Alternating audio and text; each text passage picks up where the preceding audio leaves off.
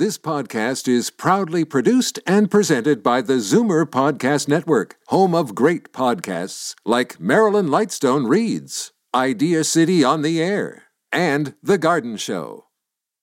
You're listening to an exclusive podcast of Fight Back on Zoomer Radio, heard weekdays from noon to one. You're listening to an exclusive podcast of Fight Back on Zoomer Radio Heard weekdays from noon to one. Okay, we're about to switch gears. Now, Fight Back with Libby Znaimer on Zoomer Radio brings you prescribed listening from our trusted contributors at the Ontario Pharmacists Association.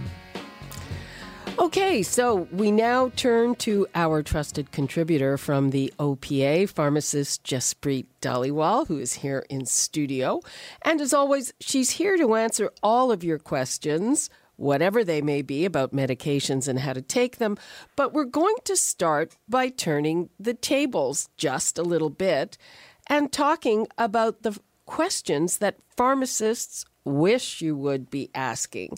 And the reason they wish you would ask certain questions is because they would help patients take their medications as directed, because as we know, noncompliance in taking medications is a big problem. So, uh, before we get to that wish list of questions, I'm going to give out the numbers again because you can ask what you want to ask. The number is 416 360 0740, toll free 1 866 740 4740. Hi, Jaspreet. Hi, Libby. How are you? Fine. How are you? Yeah, I'm great. So, what are some of the top questions you wish that people yeah, would be asking? Interesting topic, right? Yeah. Uh, for sure. So, when I was looking this this uh, um, last week, I was considering like me in the pharmacy. I, I obviously want my patients to be very well educated on their medication. So I want them to know, I want them to know that their medications will be working for them, what the indication is, why are they taking it in the first place, what problem is it trying to solve, um, how to take the medication, how to store the medication, uh, all of these things that, you know, are really centered on the medication working the most effectively in the body. I, I would be, I would want them to ask me those questions. But then the other part of me also was thinking, you know what, I'd really want patients to ask me what else I can do for them. Because pharmacists, we have an expanded scope of services, and there's a whole bunch of stuff that we can do that nobody really questions us on. For example, we can do medication reviews, we can do prescription adaptations, we can do prescription renewals, uh, we can do travel vaccines. So I would love for patients to also ask about those things. So, how, how can we truly act as a community hub for them? How can we truly act as a as a resource for them when they have any healthcare needs?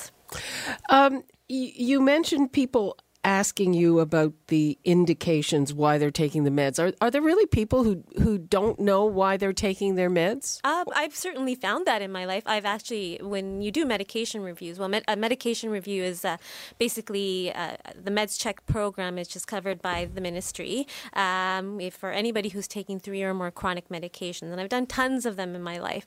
I've had patients who are taking blood pressure medications who believe it's for constipation.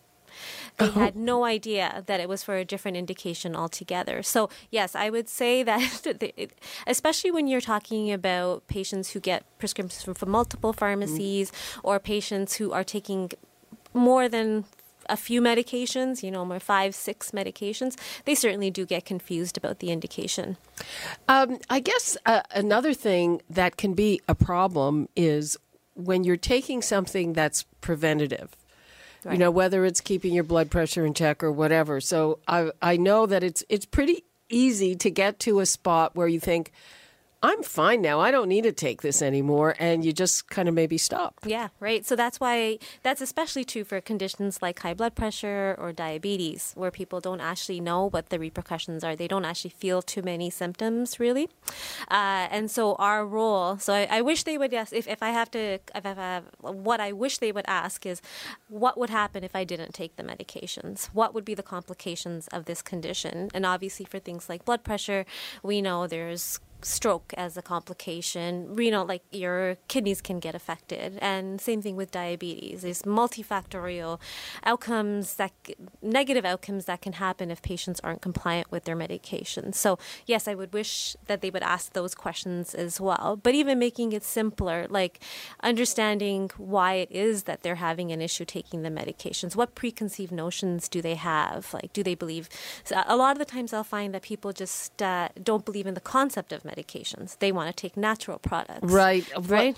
That's one of my big pet peeves. We're, we're going to get to that Yeah. in a second, but let's take a call from Gladdy. I hope you're. Uh, I hope I'm pronouncing your name right. Hello.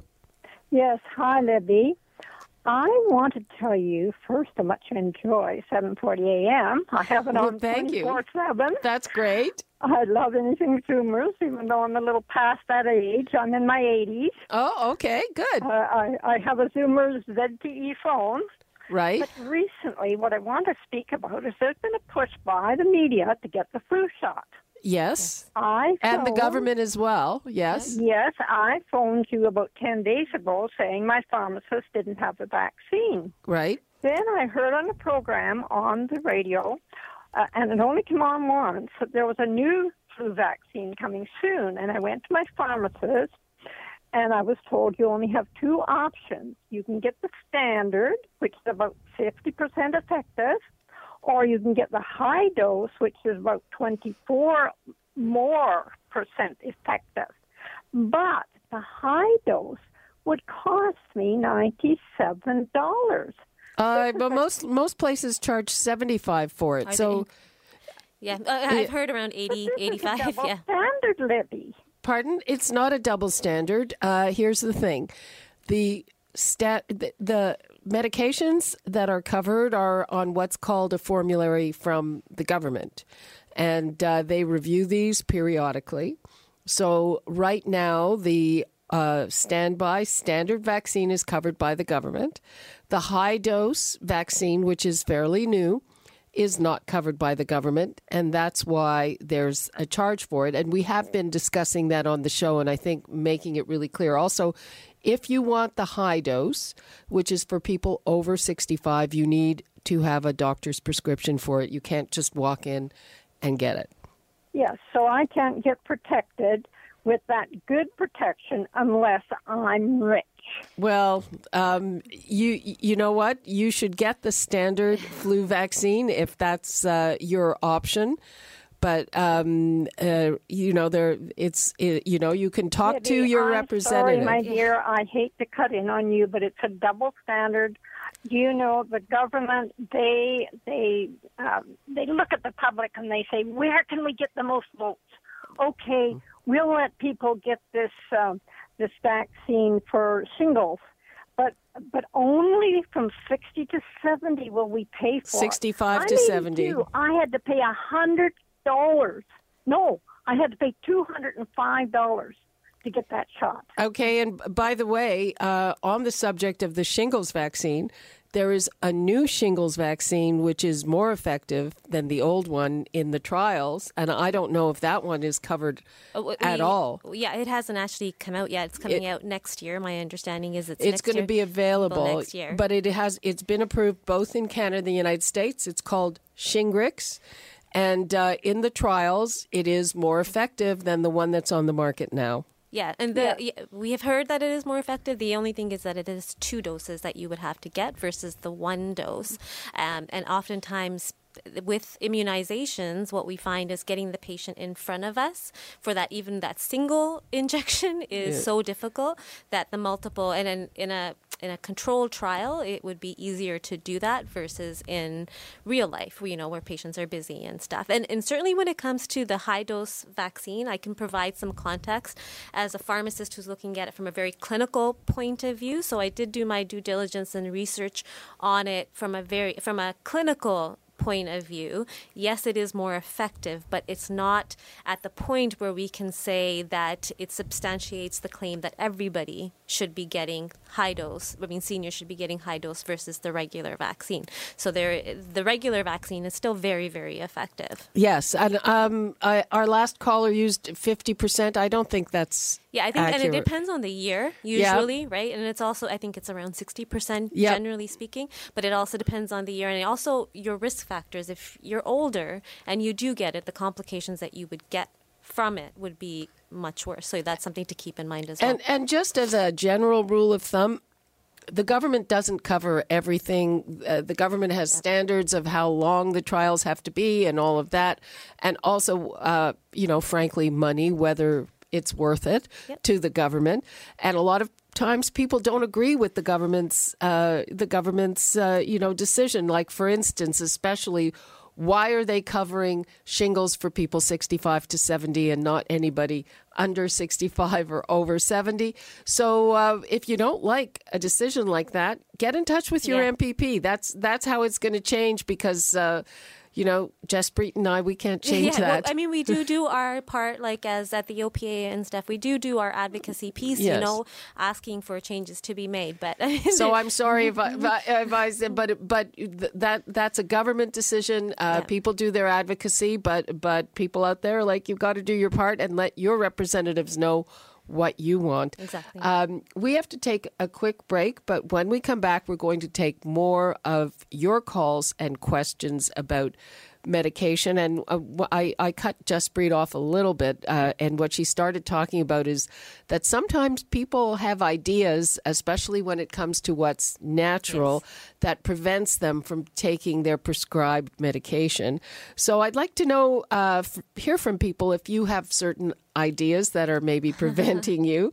Uh, and uh, also, we'll take all of your calls and questions about whatever it is you want to ask. Before we go to break, the numbers to call 416 360 0740, toll free 1 866 740 4740, and we'll be right back. Now, Fight Back with Libby Znaimer on Zoomer Radio brings you prescribed listening from our trusted contributors at the Ontario Pharmacists Association. Welcome back. I am here with our trusted contributor from the Ontario Pharmacists Association, Jaspreet Dhaliwal. We are taking your calls and questions about your medication, and we're also trying to get a few comments in about the questions we wish you would ask. The numbers to call 416 360 0740, toll free 1 866 740 4740. And we've got Gail in Etobicoke. Hi, Gail. Hi, can you hear me okay, Libby? Yes, we sure can. That's great. Hello to you and your pharmacist uh, friend that you have with you. Uh, I was listening about the flu shot. I went to my doctor to get the flu shot. I'm a senior. My husband's a senior. Uh, he has the regular flu shot, no charge, no problem. But he has told me about another one, not Fluzone. It's called flu ad, A-D, F-L-U-A-D. And it's $15. One five? Know anything about that? the sorry, okay. So you, did you- the doctor said that the Fluad would be better, or Senior, yes. Mm. Uh, so okay, so when it comes to the senior population, um, so anybody over sixty-five or so, we generally will say that a um, we like so the the ministry has picked out the vaccines that we think are most appropriate. So the trivalent types of vaccines. Uh, there's the and these are the only uh, one that is really causing an issue this year is the flu Fluzone high dose. And that's really just because of the four times the concentration of the strain of the vaccine which Right. will stimulate more of a, of a response. The Fluad is pretty similar to the other vaccines that are out there right now that are actually supported by the ministry So the flu ad is Yeah. similar to the free vaccine. The, yeah, so I believe the Fluad might be, but it's a quad. I believe Fluad is a quadrivalent. So that just gets into the technicalities of the, the the different vaccines. But the ministry is reimbursing for a specific type of uh, vaccine in the senior population, which is a trivalent vaccine.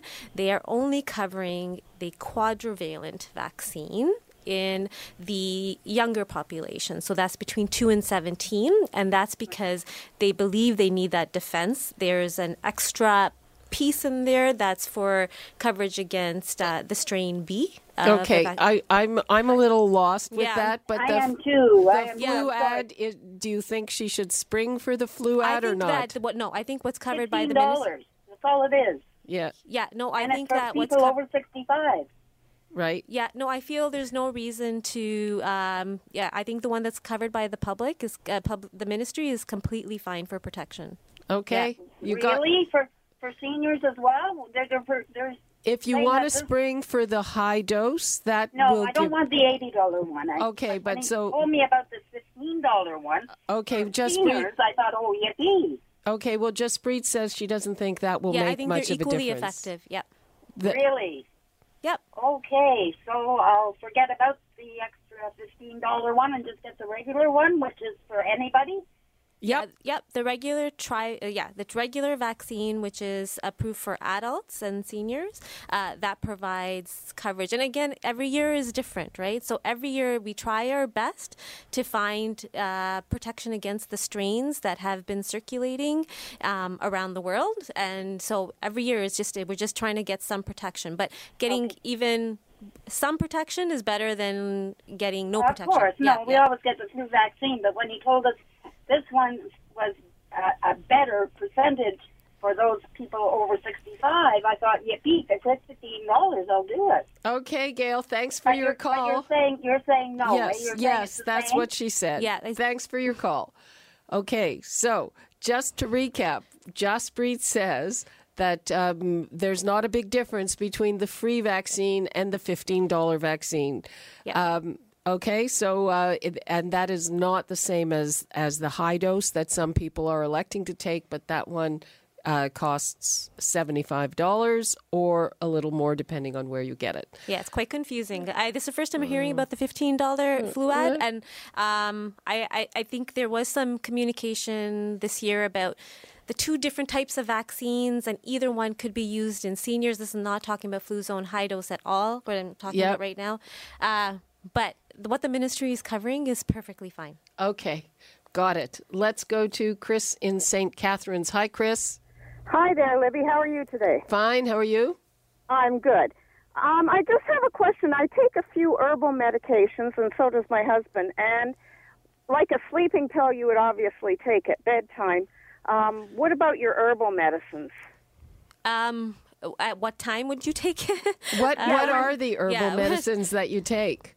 Um, omega, uh, not the omega, the uh, flaxseed with three six nine in it.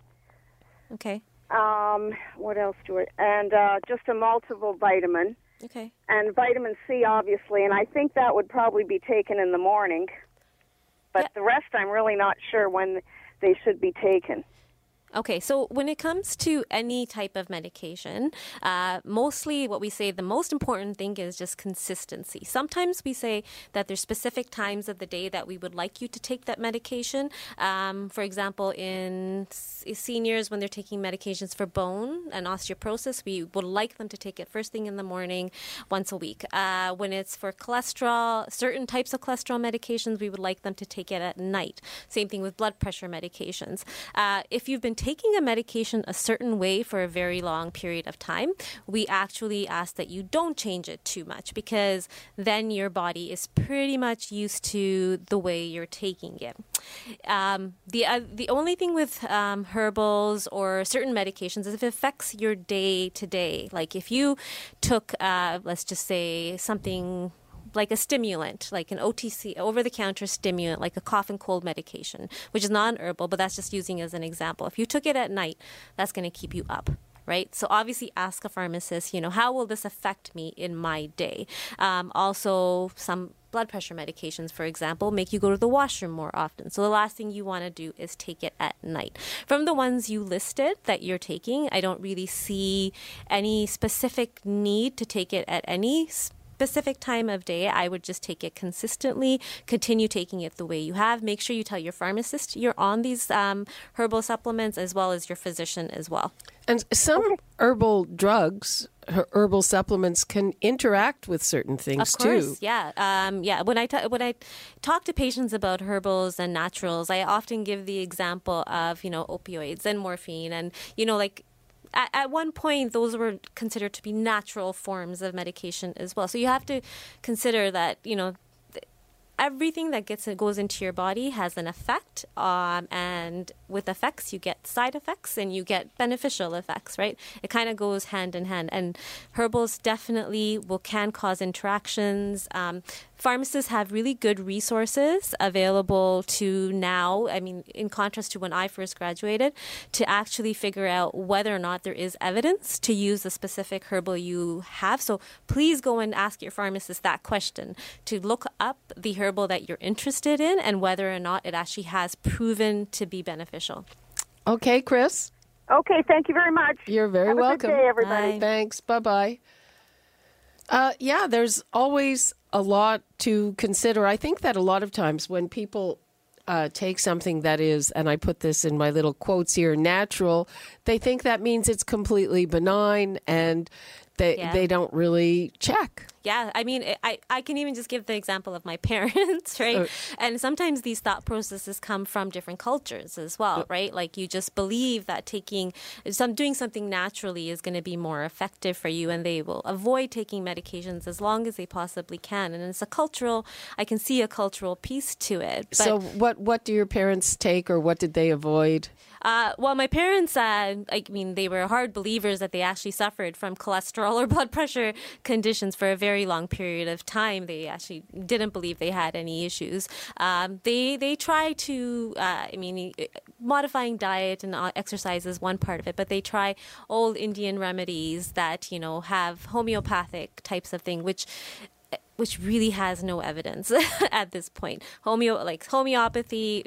I'm not talking about naturals now. I'm talking medicine. Homeopathy Yeah. is, is uh, okay, I'm going to go out on a limb. Bunk. Yeah, yeah, It's a yeah. So, I mean, the whole concept of it is counterintuitive to how pharmacists think, right? So, we have that element as well of uh, patients coming to us with the, those questions. And um, I actually had a family member who passed away from cancer because they actually turned to homeopathy versus taking regular medications. Oh, dear, that's um, terrible. Oncology medications. Yeah. So, I mean, it is a cultural thing, I find, um, as well as just, you know, I, I, I don't believe this is actually happening to me and I, I can fix it naturally. But the medications are there to help. These are, you know, these medications have been studied and trialed and they are truly very, very effective. Um, they wouldn't be on the market if they weren't. Um, and just like a a, a prescription medication can have a side effect. A herbal medication can most definitely have a side effect. The the, the most common example would be something like St. John's wort, Oh, which is a perfect example of how many it, that medication. Uh, as a natural has probably as many side effects as a antidepressant that you would get by prescription. Okay. Uh, Jaspreet, thank you so much for that. That is all the time we have for Fight Thank Back you. For today. Thanks to our trusted contributor, Jaspreet Dhaliwal. Uh, and we now break for traffic and news. You're listening to an exclusive podcast of Fight Back on Zoomer Radio, heard weekdays from noon to one. You're listening to an exclusive podcast of Fight Back on Zoomer Radio, heard weekdays from noon to one. You're listening to an exclusive podcast of Fight Back on Zoomer Radio, heard weekdays from noon to one. This podcast is proudly produced and presented by the Zoomer Podcast Network, home of great podcasts like Marilyn Lightstone Reads, Idea City on the Air, and The Garden Show.